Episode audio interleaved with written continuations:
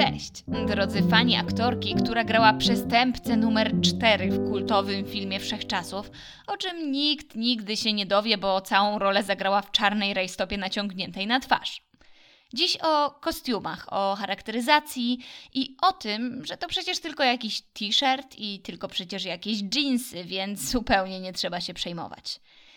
No tak, z mojego doświadczenia wynika, że to raczej zły pomysł wykrzyknąć w czasie prób do nowego spektaklu: Ej, ja chcę mieć super lateksowy, czarny, skórzany, w ogóle nieoddychający kostium od stóp do głów.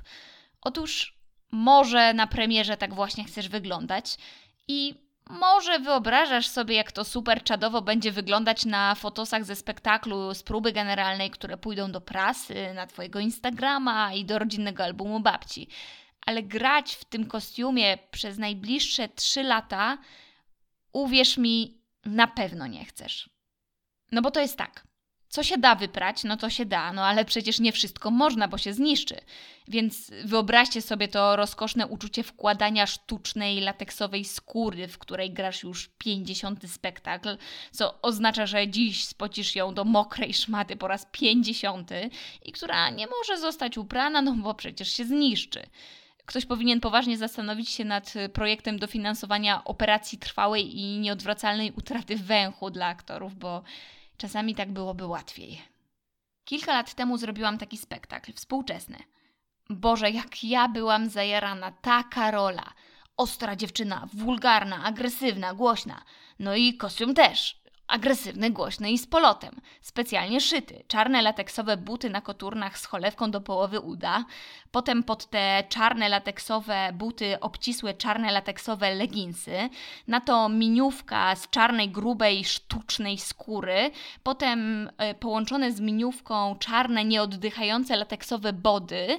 I z tyłu na plecach jeszcze jakieś kolce ze sztucznej skóry, a na szyi ćwiekowa obroża. No a z tą obrożą to dobre było, bo obroża została doszyta do sukienki z mini spódniczką, no i wyglądało to czadersko. Szkoda tylko, że na jednej z prób, tuż przed premierą, okazało się, że jak aktor y, złapie mnie za spódniczkę i z całej siły pociągnie, no że niby takie zaloty, to napina się nie tylko materiał spódniczki i nie tylko materiał body, ale napina się też z całej siły i na mojej szyi się zaciska ćwiekowa, skórzana obroża, która prawie zakończyła moje ledwo rozpoczęte teatralne życie. No bo z takim kostiumem Catwoman w wersji hardcore, no to trzeba ostrożnie. Wyobraźcie sobie, co przeżyłam, kiedy inspicjentka poprosiła mnie, żebym pomiędzy swoimi scenami w trakcie próby poszła do gabinetu dyrektora porozmawiać o stawce za spektakl. No i tak, godzina 10.30 rano, wtorek, gabinet, pan dyrektor popija sobie herbatę, no i wchodzę ja – z wywalonymi cyckami w lateksie na potrójnym push-upie, który został specjalnie do tej roli zamówiony w sex shopie. E, dzień dobry, przyszłam, bo mnie wzywano. No, po prostu pierwsza scena bardzo dziwnego pornola. Albo kiedy wpadłam w konflikt z reżyserem i musieliśmy w przerwie pomiędzy aktami porozmawiać na osobności. Dostaliśmy klasyczną biurową salkę, jakieś jarzeniówki na suficie, jakieś biurka, biurowe krzesła. Reżyser też był klasycznie ubrany w swoje ciuchy, jakieś tam dżinsy. No i na to ja, w tym swoim kostiumie, wygłaszająca Przepraszam, chciałam zgłosić, że czuję się traktowana obcesowo no wiecie, dość ciężko traktować z bibliotekarską powagą typiarkę, która stoi przed tobą w szpilkach po sufit, cała wygołocona i z jakimiś przymocowanymi, sprężynującymi cyckami przed twoją twarzą. Rozumiem pani Mileno, pani obawy, no i tutaj niechcący potrącam go tym sprężynującym sztucznym cyckiem. I ten cycek niechcący uderza o jego t-shirt. Y, a, a, więc, jak mówiłem, rozumiem pani Mileno, pani obawy, Teraz z kolei przy poprawianiu się na krześle mój lateks wydaje taki pierdzący dźwięk, no i ja oczami mu pokazuję, że sorry, że możesz kontynuować, że to ten lateks, no i że spoko, spoko. Yy, pani Mileno, jeśli chodzi o poważne pani traktowanie, nie dokończył zdania. W moją perukę wplątała się jakaś zabłąkana mucha i kiedy pochyliłam głowę, żeby ją wytrzepać z tych włosów i żeby nie bzyczała mi nad uchem, no to pochyliłam ją między swoje nogi, a tam zderzyłam się z doczepianym sztucznym penisem, który z kolei spoliczkował mnie z rozmachem, no bo dyndał mi między nogami, kiedy ja nerwowo przekładałam nogę z nogi na nogę w tych swoich 20-centymetrowych y, kostiumowych szpilkach. No więc ta rozmowa nie miała sensu. Także trzeba uważać, czego sobie życzymy, już zwłaszcza podczas omawiania Twojego kostiumu do roli. No ale to wszystko nic w porównaniu z tym, co przeżył mój kolega aktor Michał. Potrzebna była w spektaklu postać unosząca kruchą, piękną, delikatną tancerkę. No a że kulisy były czarne i wszystko było wyciemnione, no to i postać unosząca tą koleżankę, aktorkę, tancerkę też musiała zostać maksymalnie schowana. Więc Michał dostał czarny kostium. Długi czarny płaszcz do ziemi, długie rękawy, takie za szeroki, jakiś ogromny kaptur na głowę, no i do tego taka czarna woalka, żeby nie było widać jego twarzy więc generalnie wyglądał jak śmierciożerca z Harry'ego Pottera. No ale o tym, jak wyglądał, no to też nie dowiedział się z lustra, tylko dowiedział się od kolegów, bo sam siebie przecież nie widział przez ten kaptur i przez tę woalkę. Tańczył więc zupełnie po omacku, podnosząc kruchą tancerkę i jednocześnie modląc się, żeby nie wylądować na murowanej kulisie albo na pierwszym rzędzie widzów. No i tak cały spektakl do ostatniej sceny, gdzie na szczęście następowała zmiana kostiumu. No ale z deszczu pod rynnę, właściwie pod krany, bo zmiana kostiumu to była zmiana kostiumu na kran. Bo, bo kolega aktor Michał do ostatniej sceny był zupełnie rozbierany i zostawały mu tam tylko cieliste stringo majtki. No i na te majtki domontowywano na pasie właśnie kran, taki starodawny kran z kurkiem. Taka taka metafora, czajcie, nie? Symbol tam płodności, wytrysku, czy tam nie wiem czego. Niestety szybko się okazało, że ten wybitny pomysł kostiumowy, ten cały kran, na dużej scenie nie jest dość widoczny. Michała aktora opleciono więc od stóp do głów w choinkowe lampki. Lampki tam szły od lewej stopy, przez biodra, pas, potem brzuch, po szyję i na koniec oplatały kilka razy głowę, czaszkę, niczym taka korona cierniowa. No i faktycznie była to korona cierniowa, bo te lampki przez całą scenę to się jednak trochę nagrzewały, więc Michał kończył spektakl za każdym razem trochę poparzony. Plus jeśli chodzi o widoczność, e, gdzie sobie tam po scenie chodzi, czy gdzie tam tańczy, no to jego sytuacja po tym kostiumie z kapturem właściwie się nie zmieniła, bo po tym kapturze, jak mu zapalali te lampki tuż przed oczami na tej głowie, no to dalej nic nie widział, no bo przecież go oślepiały. Także wybitna praca kostiumografa i dla takich chwil jako aktor y, war warto żyć. Można ten jego kostium obejrzeć na jego stronie internetowej. Ja postaram się wrzucić y, na swojego Instagrama linka, bo warto. W ogóle Michał to ma szczęście do kostiumów i charakteryzacji. Taki prawdziwy fart. W pewnym teatrze na południu Polski reżyserka wymyśliła, żeby w spektaklu Michał był aktorem manekinem. No a za nim, żeby stało 100 takich samych y, manekinów stworzonych na jego kształt i podobieństwo. I fajny pomysł, odważnie, super. Więc Michał się ucieszył. No ale radość nie potrwała długo, bo radość potrwała tylko do pierwszej próby odtworzenia z jego postury manekina na jego kształt i podobieństwo. No bo to było tak. Panie od kostiumów obkleiły go kilkunastoma warstwami taśmy klejącej, tak żeby ta taśma tak ciasno przylegała do niego i żeby się zrobiła taka gruba skorupa, żeby można ją tam było z tyłu rozciąć. Wtedy Michał by z niej wyszedł, potem z powrotem skleić, no i mieć takiego manekinowatego Michała, jak w mordę strzelił, nie? No ale jak zaczęły go tymi taśmami sztywno obklejać, no to się szybko okazało, że zaklejają mu w tym samym czasie wszystkie pory na skórze, którymi przecież oddychamy no i dodatkowo chłopak nawet nie mógł wziąć porządnego oddechu, bo był zbyt ciasno oklejony na klatce piersiowej tymi taśmami, więc generalnie zaczął się dusić. Ciekawe, jakby to pion kostiumów wpisał do aktu zgonu, że co, śmierć przez zaklejenie taśmą do spektaklu. Michał, miałbyś wtedy szansę na nagrodę Darwina za najgłupszą śmierć. Chociaż pewnie jako aktor wolałbyś dostać jakąś inną nagrodę. Ostatecznie wykonano tylko tego jednego manekina, na więcej Michał już nie miał siły i nie miał już więcej porów do stracenia na skórze, y, a ostatecznie, ostatecznie nawet ten jeden wykonany manekin nie został nigdy użyty w spektaklu. Został za to powieszony jako ozdoba w korytarzu teatru przy pokojach gościnnych. I wyobraźcie sobie Michała, który zmęczony któregoś wieczoru wraca ze spektaklu do swojego pokoju teatralnego. Kompletna cisza, nikogo w budynku, wszyscy poszli już do domu, budynek teatru pusty. Michał wchodzi na korytarz, wyciąga klucz do pokoju, a przed nim w formie dekoracji wisi jego własna podobizna naturalnych rozmiarów powieszona za szyję, dyndająca jak wisielec pod sufitem. No, to jest godne przywitanie. Albo te wszystkie sytuacje, kiedy trzy miesiące uczestniczysz w próbach, zastanawiasz się nad rolą, coś tam sobie budujesz, przejmujesz się, rozkminiasz, powtarzasz setki razy, żeby wyglądać wiarygodnie, po czym ktoś na tydzień przed premierą rzuca: Ej, mam pomysł, ty zagrasz całą swoją rolę w masce. Jakiej masce? No masce, już ci zamówiliśmy taką wielką czarną głowę goryla. To będzie świetnie współgrać z całością spektaklu. Szkoda, że nijak nie będzie współgrać z tymi wszystkimi ruchami mięśni twarzy, które wypracowywałeś specjalnie dla tej postaci. Albo kiedy grasz w kultowym przedstawieniu, o którym głośno w całej stolicy, kiedy wszyscy czekają na premierę, kiedy ty po latach przypominania się reżyserowi w końcu dostajesz u niego rolę. Trzy bite miesiące nie śpisz, nie jesz, tak bardzo się przejmujesz tą swoją rolą i w końcu następuje ten dzień. Dzień premiery. Zaprosiłeś mamę, zaprosiłeś dziadków, trzy kuzynki, nawet kolegę z wojska zaprosiłeś, tak bardzo jesteś z siebie dumny. Na premierze grasz jak znud po prostu szałowo, a po premierze bankiet. Spotykasz na bankiecie kolegę po fachu, recenzenta.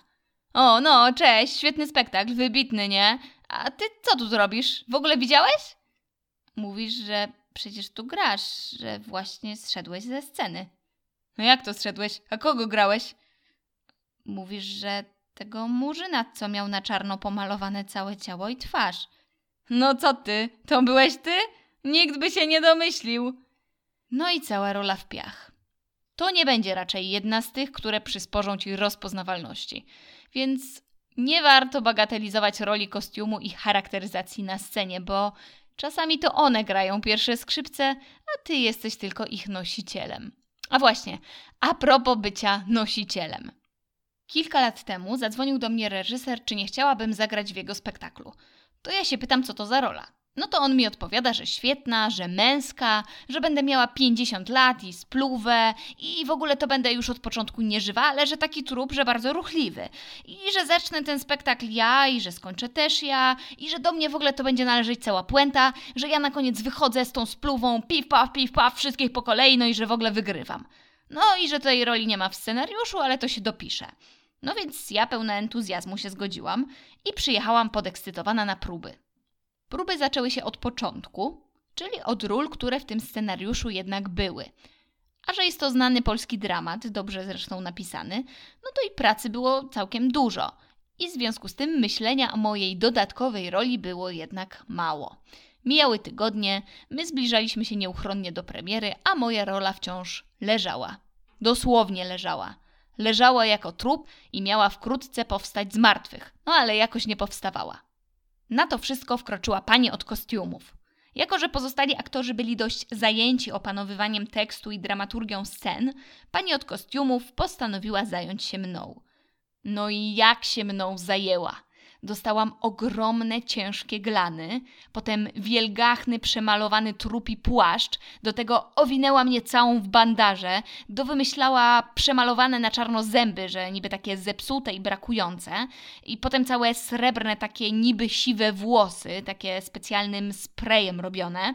No a że skoro całe ciało miałam owinięte w te bandaże, to jeszcze dodatkowo specjalnym markerem mi je otatuują takimi tatuażami. Wow. No i na koniec twarz. Pełny full make-up charakteryzacji na trupa martwego, rozkładającego się 50-letniego mężczyzny. Cztery warstwy samego podkładu, szarości, brązy, zielona zgnilizna, e, potem smugi ziemi od leżenia twarzą w ziemi niby, potem sińce pod oczami robione, e, martwe usta, no jednym słowem trzy godziny charakteryzacji przed spektaklem, ale nie, że przed premierą tylko trzy godziny, tylko przed każdym spektaklem, zawsze trzy godziny, czyli spektakl zaczynamy tam o 19, a ja już o 16 jestem przemalowywana na trupa. No i zgadnijcie co? Tak, nie zdążyliśmy zrobić mojej roli. Więc po dziś dzień, już czwartą wiosnę, gram spektakl na trupa. Gram po prostu trupa. Świetnie i dokładnie wycharakteryzowanego i po prostu przez 40 minut bez ruchu leżącego na ziemi, z tyłu sceny, w półświetle, mało widocznego, w takim drugim planie w nieostrości. Ale spokojnie, nie żałujcie mnie, to jest jedna z moich ulubionych ról bo jeśli mam w życiu coś do przemyślenia, jakąś decyzję życiową do podjęcia, no to zawsze sobie mogę sprawdzić w kalendarzyku, kiedy ja tam gram Antygonę w Nowym Jorku w Teatrze Śląskim. No i wtedy sobie tak bez ruchu poleżę i wtedy to sobie wszystko przemyślę. Właściwie z tą rolą to problem mam nie tyle leżąc czy tam się malując, ile wracając do domu, bo nie da się wacikiem zetrzeć z twarzy tej warstwy charakteryzacji, nie da się strzepnąć tego srebrnego brokatu z całej głowy i tych więziennych tatuaży też pod teatralnym kranem nie domyję, więc tym wszystkim muszę się zająć dopiero w domu pod prysznicem. A swoją drogą, kiedy ten prysznic biorę, to woda spływająca po mnie wygląda jak starcie nieznanych cywilizacji na obcej planecie, plus jakieś radioaktywne pływające dodatki. No więc muszę tym wszystkim zająć się w domu. Więc wracam do domu w tej charakteryzacji i jeśli jakiegoś pewnego letniego wieczoru zobaczycie na rynku Katowic martwego 50-letniego mężczyznę w ciele zwykłej dziewczyny dziarsko maszerującego na tramwaj, no to jeszcze to nie będzie zombie apokalipsa, tylko to po prostu będę ja. Albo z innej mańki z tymi kostiumami. Czasami produkcje nie cierpią na nadmiar, czasami cierpią na brak. Chyba każdy z aktorów zna sytuację, w której dzwonią do niego tak zwane kostiumy i musi przez jakieś 10 minut podawać swoje dokładne wymiary wszystkiego, ale tak wszystkiego, od rozmiaru buta po obwód nadgarstka. Potem jeszcze raz sprawdzamy, czy te centymetry się zgadzają. No i ja na przykład wtedy zawsze podaję rozmiary na wyrost, no bo ja nie lubię, jak mnie tam coś ciśnie albo coś uwiera, no więc zawsze tam dodaję tu i tam kilka centymetrów w obwodzie, żebym miała cały dzień na planie luźno i wygodnie. Problem polega na tym, że panie od kostiumów też dodają potem kilka centymetrów, bo boją się przebiegłych aktorek, które jak wszyscy podejrzewamy koloryzują, że ważą nie tyle co ważą, a że niby w obwodzie dupy mają dużo mniej niż mają. Więc ostatecznie ja wyglądam w tej podwójnie zwiększonej rozmiarówce jak jakiś szmaciarz w ciuchach po starszym bracie. Albo granie w swoich ciuchach na planach niskobudżetowych. Dzwoni pan od kostiumów. Cześć, jutro u nas grasz, y, to taka zwyczajna dziewczyna z sąsiedztwa tutaj widzę. Y, masz może jakieś dżinsy? No podchwytliwe pytanie, no bo jak tu nie mieć dżinsów? No więc mówię, że mam, no to on, żebym wzięła. Potem seria pytań, czy mam jakieś buty, czy mam jakiś t-shirt, czy mam jakiś płaszcz, czy mam jakąś czapkę, a najlepiej to, żebym wzięła wszystkiego po kilka, to sobie na miejscu, na spokojnie poprzymierzamy. Ja się angażuję, wyszukuję, żeby się kolory zgadzały, sprawdzam najnowsze trendy, przymierzam po pięć razy przed lustrem w sypialni, nawet gotowa jestem na szybko w HM coś zainwestować, byleby jakoś super wyglądać, no bo to jest w końcu nieduża rola, no to może chociaż kostiumem przyciągnę uwagę. No więc następnego dnia na plan jadę obładowana walizami i ciągnę tam za sobą trzy dodatkowe torby, tylko po to, żeby wejść przed kamerę dokładnie tak, jak stałam, w ubraniu na chybił trafił wyciągniętym z szafy, w którym miałam się tylko przemieścić na plan. Nikomu nie chciało się mnie przebierać. No wiesz, bo to naprawdę mała rola, słonko. Po prostu stań tutaj, powiedz to zdanie i dziękujemy i pa. Albo przepadające role. Na przykład wysoki aktor nigdy nie zagra w kostiumowym filmie ułana, żołnierza czy tam policjanta i nie dlatego, że się nie nadaje, po prostu w magazynach czasami nie ma kostiumu policjanta na człowieka 1,98 m albo w produkcjach wysokobudżetowych. Najpierw się zgadzasz na granie w czym popadnie, co ci tam dadzą akurat do ubrania, no bo nie chcesz robić problemu, bo to tylko wiesz, kilka godzin na planie w za dużych spodniach, które musisz tylko co chwilę podciągać pod brodę, jednocześnie strzelając się w pościgu policyjnym. No i myślisz sobie, o Boże, jak małostkowa jest ta koleżanka obok, która mówi: W tym nie zagram, w tym nie zagram, w tym też nie zagram. No tak, tylko, że potem na ekranie to ty wyglądasz jak pół dupy z zakrzaka, a ona zajebiście. Plus odbierasz internetowe hejty, komentarze, że jakaś taka nijaka i niedorobiona jest ta twoja bohaterka i że w sumie to mogłoby jej nawet nie być. Także uważajcie, bo to jest już prosta droga do wylecenia z obsady serialu, a wszystko to przez bycie miłą na planie i nie strzelanie fochów na za duże spodnie. Ale wysoko czy nisko budżetowe produkcje filmowe to nic w porównaniu do niskobudżetowych produkcji spektaklowych, które też się trafiają. No i weź tu za każdym razem pamiętaj o szpilkach i zielonej sukience w groszki. Jak tylko wprowadziłam się do Warszawy, dostałam rolę w teatrze, nazwijmy go awangardowo-artystycznym. A że dobrze mi poszło, no to po kilku miesiącach dostałam kolejną rolę. Więc tak sobie grałam i grałam, aż któregoś wieczora jakoś tak się za bardzo wyluzowałam. No że też był też taki intensywny czas, że jednocześnie grałam też w dwóch serialach i byłam w trakcie prób do spektaklu w innym mieście i generalnie miałam dużo na głowie, no to coś mi się tam pomieszało i spełnił się najgorszy koszmar aktora. Wieczór. Ja z chłopakiem przygotowuję w kuchni kolację, jakieś śmichy, chichy, romantycznie. Dzwoni telefon. Na wyświetlaczu nazwisko dyrektora tamtego teatru. Myślę sobie, no, no może kolejna rola, może propozycja, także odbieram uchachana. W słuchawce słyszę, gdzie jesteś, ale to gdzie jesteś było tak zestresowanym głosem, że od razu zrozumiałam. Cztery przekleństwa potem rzucam, Jezus Maria, już jadę i zaczyna się paniczna pogoń. Mam pół godziny do rozpoczęcia spektaklu. Teatr jest na drugim końcu miasta, są godziny szczytu. Z szybkich obliczeń wynika mi, że szybciej dotrę tam metrem, no ale w porę przypomina mi się, że samochód z kierowcą w formie mojego chłopaka to jest jedyna opcja na to, żebym przez te pół godziny powtórzyła sobie tę całą rolę, której tak się składa, że w ogóle nie pamiętam, no bo dawno ją grałam. Więc pakuję kostium kurczaka do spektaklu i biegniemy sprintem do samochodu. W połowie drogi uświadamiam sobie, że z tych dwóch spektakli, które gram w tym teatrze, dzisiaj gram ten drugi spektakl. Nie ten w stroju kurczaka, tylko ten romantyczny, ten w stroju sexy biurwy. No więc z powrotem do domu, po szpilki, po białą koszulę, po garsonkę, po aktówkę i po kapelusz. Do teatru dotarliśmy trzy minuty przed rozpoczęciem przedstawienia. W sekcji biurwę przebrałam się w aucie, jednocześnie wykrzykując do zakorkowanego miasta swoje spektaklowe kwestie. Z auta wysiadłam już gotowa do roli w stroju puszczalskiej sekretarki. No i tak, to było przerażające doświadczenie. I tak, prawie wszystko by się nie udało, bo grałabym w kostiumie nieadekwatnym do sytuacji, no ale ostatecznie dałam radę. I z tego stresu i z tej adrenaliny to był mój najlepiej zagrany spektakl w życiu. A na koniec, żeby nie było tak strasznie, to chciałam Wam powiedzieć, że oczywiście kostium czasami nie sprawia kłopotu. Czasami kostium nawet pomaga w roli. W zeszłym roku zagrałam w kostiumowym filmie Piłsudski, do którego moje suknie zostały sprowadzone specjalnie z Wiednia. Oryginalne, ponad stuletnie, epokowe, wspaniałe. Grało się w tym po królewsku. Także szaty króla po prostu mają znaczenie i kropka. Tak oto dotarliśmy do odchamialnej końcówki, zwanej dla niepoznaki kulturalną. Dziś w kulturalnej końcówce o książce Domy bezdomne Doroty Brautrz. Dostałam ją w prezencie na urodziny. Na okładce przeczytałam, że jest o cegłach. Ja i cegły pomyślałam. Trudno. I zaczęłam czytać.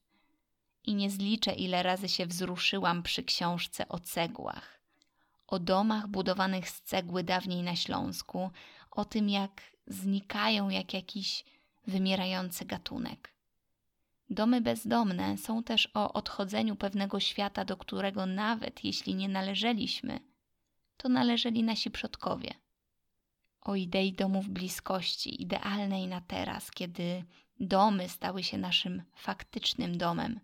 Nie praca, nie rozrywki na mieście czy zagraniczne wakacje, tylko nasze domy, w których spędzamy teraz tyle czasu. Przeczytam Wam coś na koniec. Dziadek zawsze tłumaczył, że dom jest jak człowiek. Popatrz, mówił, tu są oczy i wskazywał na symetrycznie ułożone okna. Tu jest buzia i pokazywał na drzwi, a tu mózg i wskazywał na strych. Jeśli masz jakiś problem, to idź pod dach i tam pomyśl. Tak mawiał. Piękne, co? No i cześć. Mówiła do Was anonimowa aktorka.